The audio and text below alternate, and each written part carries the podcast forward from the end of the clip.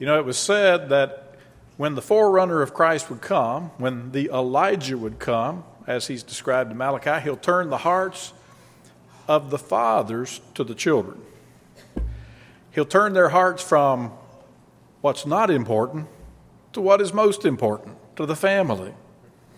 And as we turn our hearts there today, I want us to remember in the book of Hebrews, chapter 12, exactly where we're going to find our help. In Hebrews chapter 12, it says, Therefore, since we are surrounded by so great a cloud of witnesses, let us also lay aside every weight and sin which clings so closely, and let us run with endurance the race that is set before us, looking to Jesus, the founder and perfecter of our faith, who for the joy that was set before him endured the cross despising the shame, and is seated at the right hand of the throne of God. Men, fathers, look to Jesus. John the Baptist was that Elijah who would come, who would turn the hearts of the fathers back to their true priorities. We need to lay aside worldliness and every sin, every weight, every encumbrance that keeps us from remembering what is truly important. And the key to all of this, he says, is look to Jesus. If we keep our eyes fixed in the right place, we will have results aligned memory. I call it RAM, not random access memory, results aligned memory. Look to Jesus. Keep your eye on Jesus. We've been singing about him, we've gathered around his table. The real challenge is when we leave this building to keep our minds focused on Jesus. And the Word of God tells us so much about our Lord.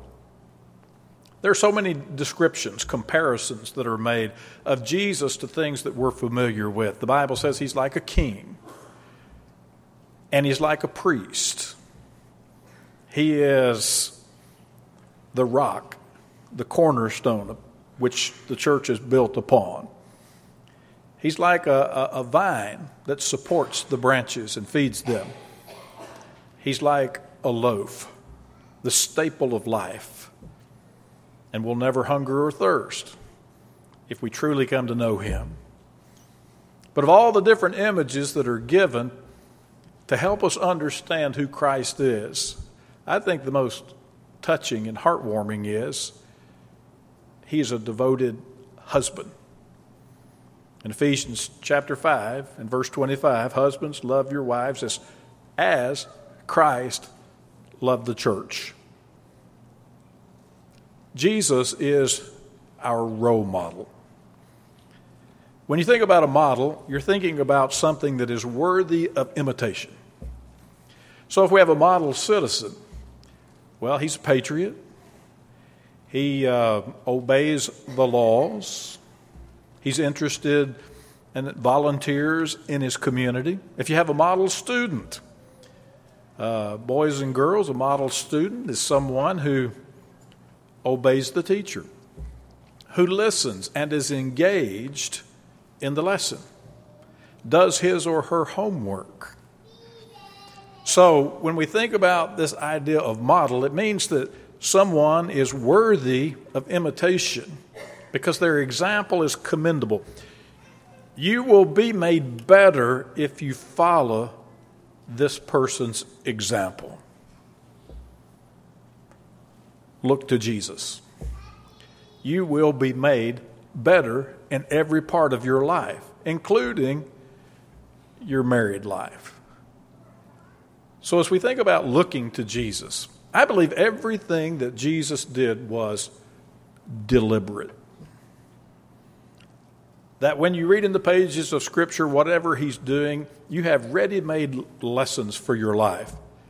That he was not only one who preached the word, he was the word.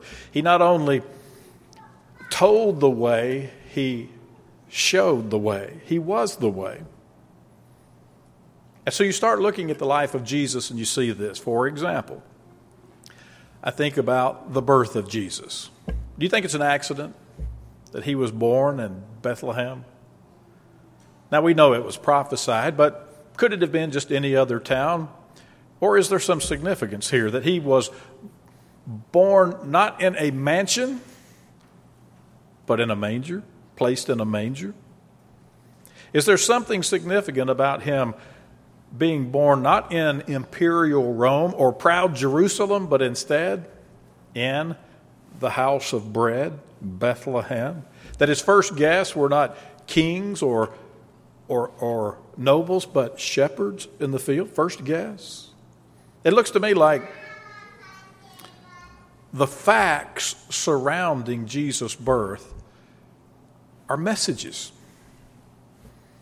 That they tell us that God's Son did not come into this world just to enjoy its amenities, but instead he was here on a mission, and he would not be distracted by either the cares, the riches, or the pleasures of this world.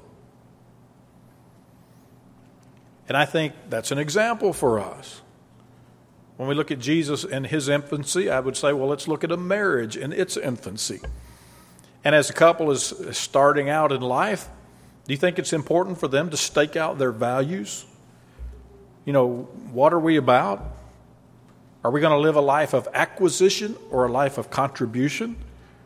Are, are we just going to pile up money and just live for vacations and elaborate living? These things have a place. But how much better if a man and woman say, as they're planning their home and from the very outset, we will seek first the kingdom of God and his righteousness, and all, all the rest, well, that will be added unto us. We've got a priority. You know, I look at other things like the, uh, the baptism of Jesus. When Jesus comes to be baptized by a man, a mortal man, a sinful man, and for those of you who are familiar with it, this it's almost like a creek, the Jordan River to us, but this muddy river it's a strange circumstance. In fact, John thought it was peculiar, didn't he? I mean, it was kind of awkward. I need to be baptized by you. What are you doing coming to be baptized by me? And what John may not have realized at the moment was that this was a supreme teaching opportunity. That Jesus was modeling, modeling something, a commitment to God's will, to fulfill all righteousness, and to humble himself. You know, most of the problems that threaten your happy home will be rooted in selfishness. And if we would go back and remember our baptisms, when we died to self, and devoted ourselves to God's will, I think our homes would be blessed and we would be blessed. We need that humility, you know, because humility opens us up to correction, opens us up to counsel. It's the starting place of learning and growth. That's where it all starts. And I look at this example of Jesus, of this importance of humility and obedience to God. I think it was an example. Same thing's true with his, uh, his temptation. Uh, I don't believe that was just some epic struggle. I believe that he was giving us a crash, crash course in how we can handle our sinful urges. What do you do? It's a time of danger when you're tempted, but it's also a time of opportunity. If we can focus on God's will and God's word. That's what Jesus did. If we can turn from uh, our sensual desires to our spiritual priorities, if we can think long term, long term interests instead of short term desires, then we can begin to be blessed. So we go to God's Word. We believe it has the solution to every problem we face, and that to find a healthy, God honoring answer, you go to the Word. That's what we do. We do it as a church, but we do it as individuals in our marriages. Go to the Word. So we're seeing here again and again and again Jesus. Look to Jesus. Look at his example and look at his teaching, and your life will be more blessed, it will be more abundant. But especially, he's an example when it comes to marriage. You know, it's in John 3.29 that John the Baptist calls him the bridegroom and says, you know, marriage is not about the groomsman. The spotlight is on the bridegroom. And at this wonderful moment, the bridegroom is being joined to his bride, and the two are no longer two, but a twosome. And everybody begins to think of them as a couple. I don't know about you. I, I it's, it's just hard to imagine uh, myself without Lisa, my wife. I mean, it's just a part of my, it's a part of my identity. And, and the point here is, as he uses this image to talk about the three year ministry of Christ as being like that day of preparation for two people who are in love. He says Jesus is passionately and eternally committed to his church, and that means to you. It's no surprise that Jesus coming is compared to a bridegroom coming for his bride in Matthew 25. In, in 2 Corinthians 11 and verse 2, we know that individually we are betrothed to Christ at our conversion, and collectively and eternally we will be joined with him when he returns. And the New Jerusalem will be like a bride adorned for her husband. Now, when we think about marriage, we see Jesus as a model in his devotion. According to Ephesians 5:25 and thereabouts, it says that he gave himself up for her. And that's the challenge that we have, men, is if we're going to be the best husband and the best fathers we can be, we need to give ourselves up. As Matthew 16 tells us, we need to, if any man comes after me, let him deny himself, take up his cross, and follow me. Take some, take some sacrifice. We have to give up who we were in the past to become the person who we can be, who God intended for us to be as servants to Him and to our families. So when we look to Jesus, I think one thing we understand the best part of marriage is it's not just the honeymoon. It's not just the wedding. I know a lot of people just get all excited about the wedding and the beauty surrounding that moment, and it's wonderful. But the best part of marriage is not just the honeymoon, it's not intimacy. It has a place. God uses that to bond us, to have uniquely positive emotions embedded in us so that we are incentivized to work on solutions when we have problems. It'd be a lot easier to withdraw and walk away, but that physical relationship brings us back together. But what is the best part of marriage? It's giving, and it's growing. I think God intended this relationship to be where a man and woman help each other to grow in Christ likeness. So, marriage can relieve suffering, yes, it can, but it also renews hearts and it refines souls. There's something deeply spiritual going on in our marriages. But I want you to look with me in particular at 1 Peter in chapter 2 where it talks about one specific way that Jesus is an example to us. Listen to these words. 1 Peter 2:21 For to this you have been called Now, this is important. This is what you were called to when you became a Christian. So let's get this, let's get this straight in our minds.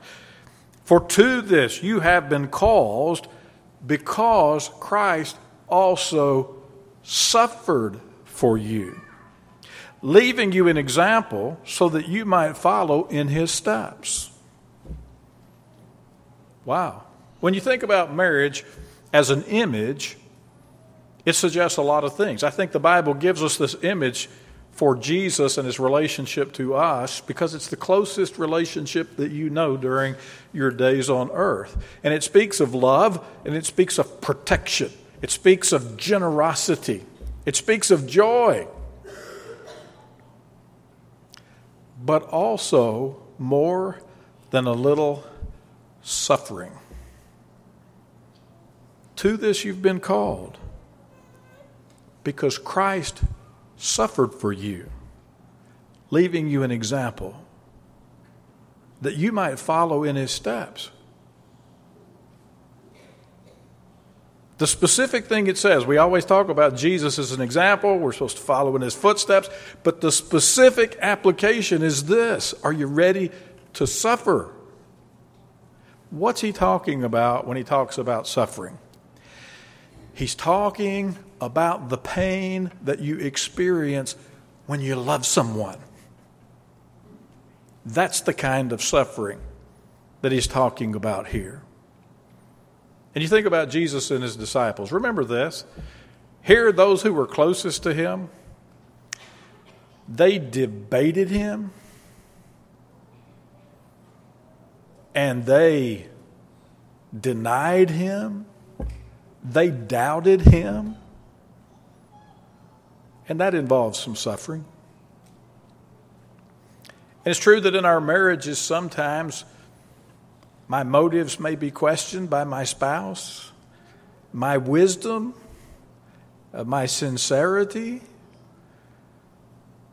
And there can be suffering, not just in protecting my spouse from the world, but in our relationship. There may be some misunderstanding.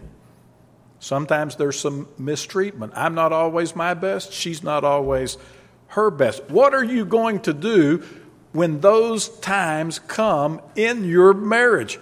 Look to Jesus, who left you an example of what to do. Listen, it says in verse 22 He committed no sin. Now, when you're mistreated, what are you going to do? Don't sin, don't react in an unchristian, in an unloving, in a hurtful way. Don't use this as an excuse, whatever happened to you, as an excuse for irritability or for selfishness. He committed no sin, neither was deceit found in his mouth. When he was reviled, he did not revile in return. When he suffered, he did not threaten. So when you're criticized, what are you going to do?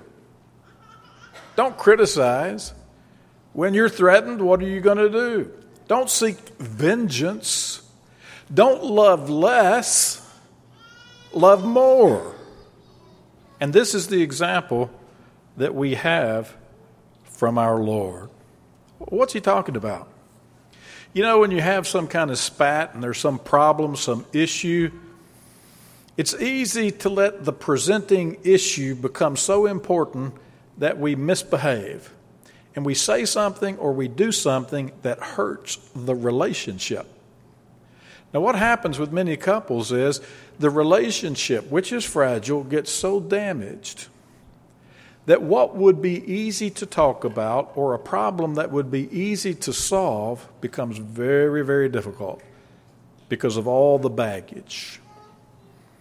And he's saying, don't make things worse because you're hurting. You need to remember you're going to make some sacrifice and you're going to support your spouse. You want to protect the relationship. Protect the relationship. Now, here's the key to doing that. He says, but he continued entrusting himself to him who judges justly. So I don't have to set you straight right now. I can entrust myself to him who judges justly.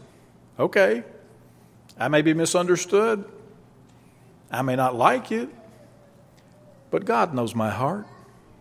So I'm going to root our conversation in my security in God's love and in my desire to please Him and do you good.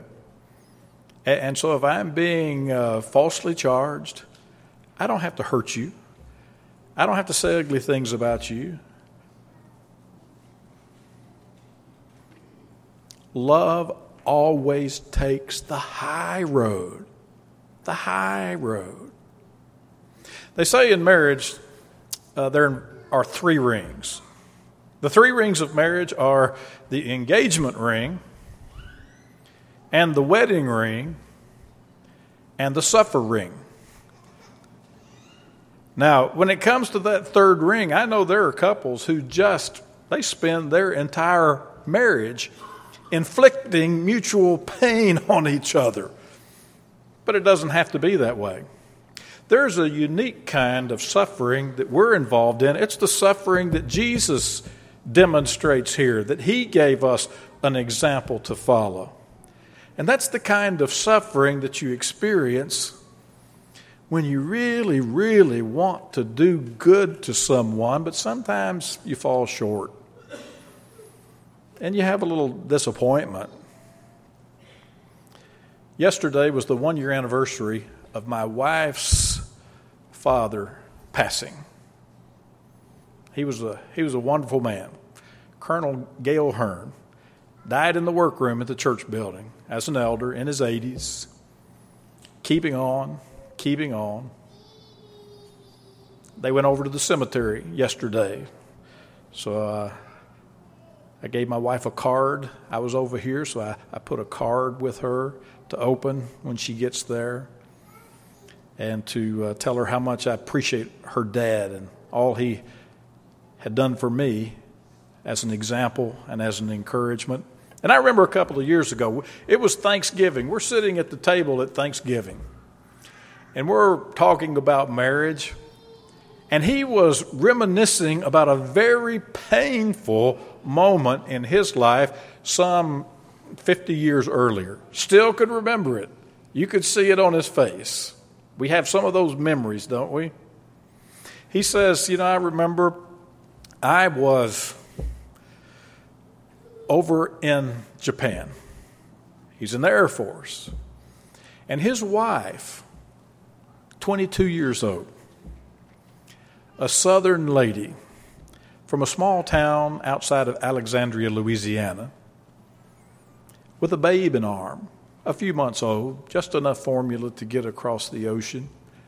She's on a flight for 30 hours, arriving from her small town, tiny little town in Louisiana, arriving in Tokyo, doesn't speak a word of Japanese, uh, out of formula, uh, ready to be picked up, and no one was there. 50 years later, I can tell it still brings him pain because he wasn't there for her. And, you know, some men will say they're sorry, but they offer weak apologies rather than doing the work of change. But for Gale Hearn, he learned. And through that pain, became a better husband. And you see, that's the challenge that we have in our marriages. What kind of pain is there? There is the pain of forbearing when you've been wronged, of forgiving, like Jesus who said, Father, forgive them. They know not what they do. There's the pain of being patient with people in their spiritual growth and in the growth of your relationship. There are the great pains that we go to to know somebody, to know them, what makes them laugh, and, and what brings them tears. And one thing that we have to do, if we're going to be committed to following in the example of Jesus, is we have to determine that we're willing to suffer for those that we love. He's our example. And that's why it's important for you to become a Christian. You see, if I'm going to be the best husband ever, it's going to begin with being a Christian. God commands it, but love, love demands it. What happens when you become a Christian? Well, the blood of Jesus forgives your sin, but here's the other thing the teachings of Jesus. The teachings of Jesus are going to keep you from continuing to repeat the things that you have done in the past that bring pain into the lives of others. So, the teaching of Jesus transforms our minds and our lives and our destinies.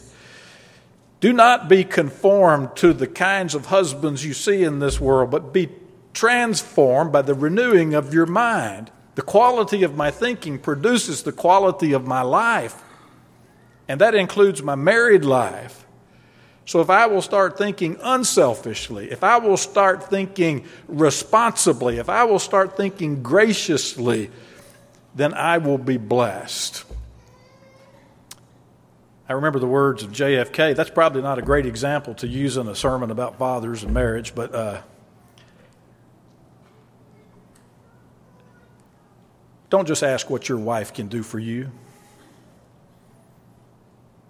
but what you can do for your wife and for your children. Make that your goal so that when her heart beats in your chest, the rhythm of love is going to bring more joy than you have ever known in the past. But be careful, because if you cannot feel her heart, you're suffering from a hard heart. If you're here this morning and you need to be a Christian, it's the greatest thing that you'll ever do for yourself, but the greatest thing you'll ever do for your family. When you come out of the waters of baptism, you are a new man, and the teachings of Jesus will make you a great man. So I want to encourage you, husband or wife, man or woman, young or old, look to Jesus. All the blessings, all the answers are there. And you're going to find him in the waters of baptism. And unless and until you're baptized, you're not following him. You don't have forgiveness. So I encourage you. Why not make today the day that you come? Won't you come as we stand and sing?